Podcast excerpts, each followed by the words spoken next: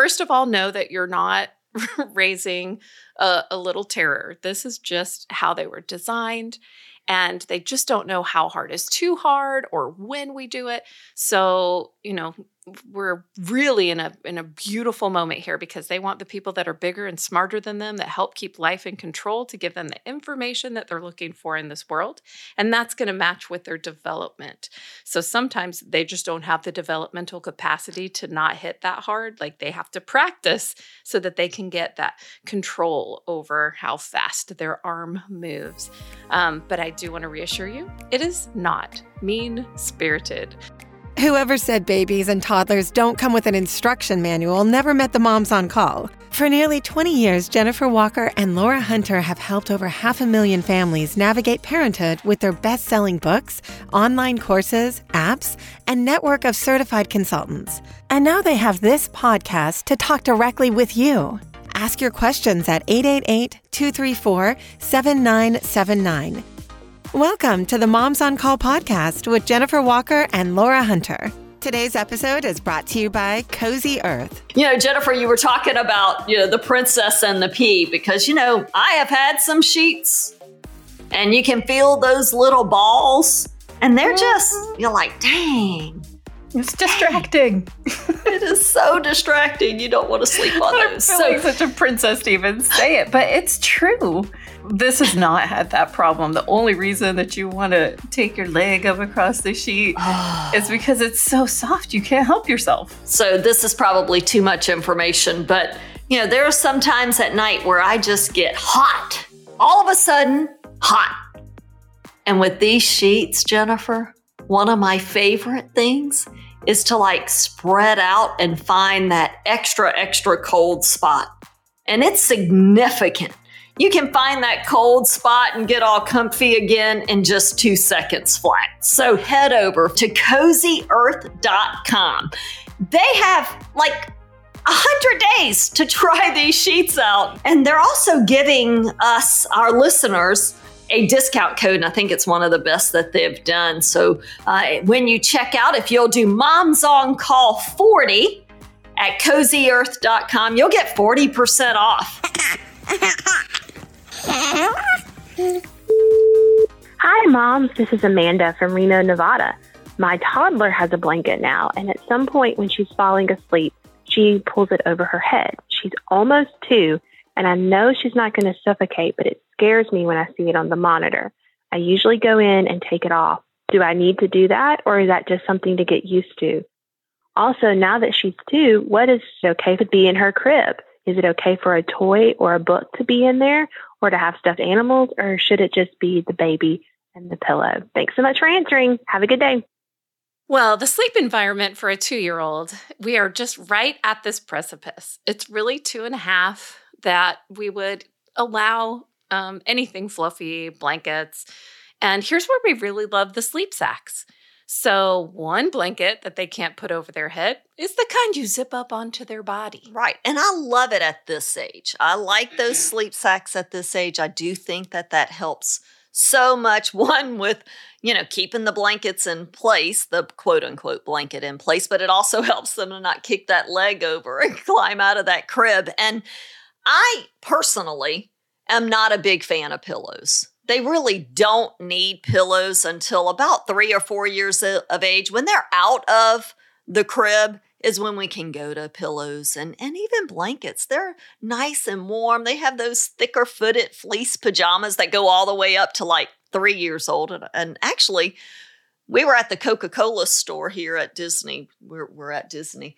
And they had like a full size polar bear fuzzy fleece romper thingy for adults. Yes. I'm like, so it could go all the way up for adults, but that's all they need. That or a sleep sack is perfectly acceptable. They don't need the pillows or blankets really until they're getting transition to those toddler beds. And what we find with kids this age is if we do have a loose blanket, either they're transition to the toddler bed or even in the crib, it's never over them. So I'm so amazed that this child has this blanket over their head. Like, oh, it's actually on them. That is so fascinating because we don't see it very often, but it's not necessary. And the other side of this is that we can make any environment that we feel is safe. We can make any transition that we feel is safe for our two year olds without their full understanding, without their permission, and without their approval. And the way that we do that, let's say we want to make a change. Oh, all of a sudden, you're not going to have the blanket in there. Are you going to be confused? Are you going to be cold? Are you not going to know what to do? These are all the normal parent questions that we ask in our mind. And so we want to answer those. They are strong, adaptable, and resilient. It'll take them about two or three nights to adjust to any change in their nighttime routine, and they can totally do it. We want to keep it super simple. We've moved from a blanket to this great little zip up blanket for you now, and you're going to be just fine. And that's it. Leave it at that. Look like you mean it. And they might cry about it for a night or two just because it's different, not because they hate it. So give that about two or three nights. And this is also why we recommend to make as many changes as possible at the same time because oh. it'll be three to five nights for any change we make. So we don't want to be like, oh, we take the pillow out now. And then I'm going to go over, you know, to this little zip up sleep sack. No, Just do it all at once. Just do it all at once. They'll be just fine. Another phrase I really love this is how we keep you safe. I love you. I believe in you. And I'll see you when the sun comes up. Hey, this is Megan. Um, I'm from Scranton, Pennsylvania. And my question is about my two year old son. He's randomly started hitting our dog, and I just don't know how to stop him from doing that. He doesn't understand hurt, he doesn't understand sorry, and I really just don't know what to do. I'm really worried about it. And obviously, right now, I'm keeping my son and our dog separated, but I'm concerned that this is going to happen somewhere else if he's at school and it happens with another child. So, thank you for your help. Sons and dogs and sons and dogs and sons and dogs.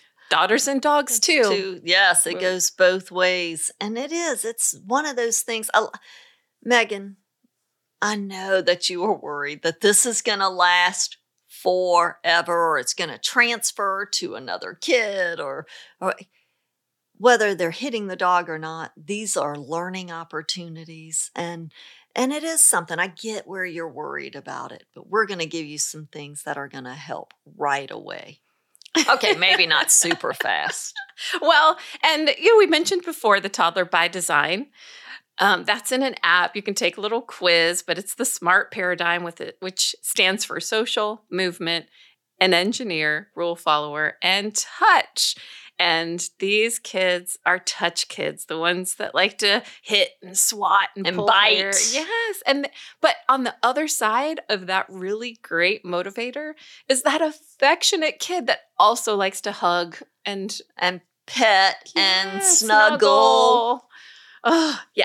So we probably have a little touch kid on our hands. So um, they're exploring what human touch means. And this is a great time just to kind of harness and temper that.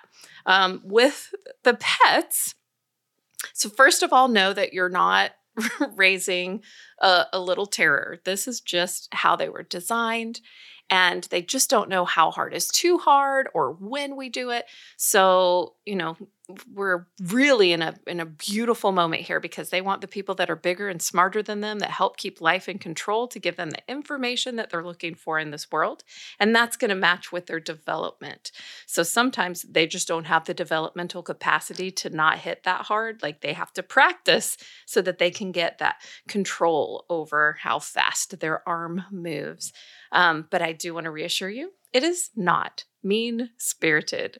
They're trying to test things out. They're trying to, you know, just get accustomed to the way that they're designed and figure out how it works. And the dog, oh, what a lovely cohort.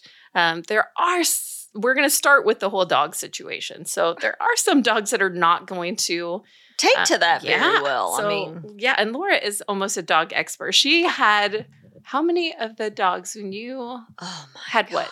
10 puppies? Yeah, we we we had boxers, and we loved these two boxers. Just loved them, and we were, you know, back in the day we were like oh you know we'll we'll breed them so that we could maybe one day get one of their puppies right before we were going to get them fixed and all that stuff. So we uh yeah they both got pregnant. I think we had 19 19 puppies. At one time 19 i do not recommend dog breeding across the board. Don't do it. with just five kids. don't do it.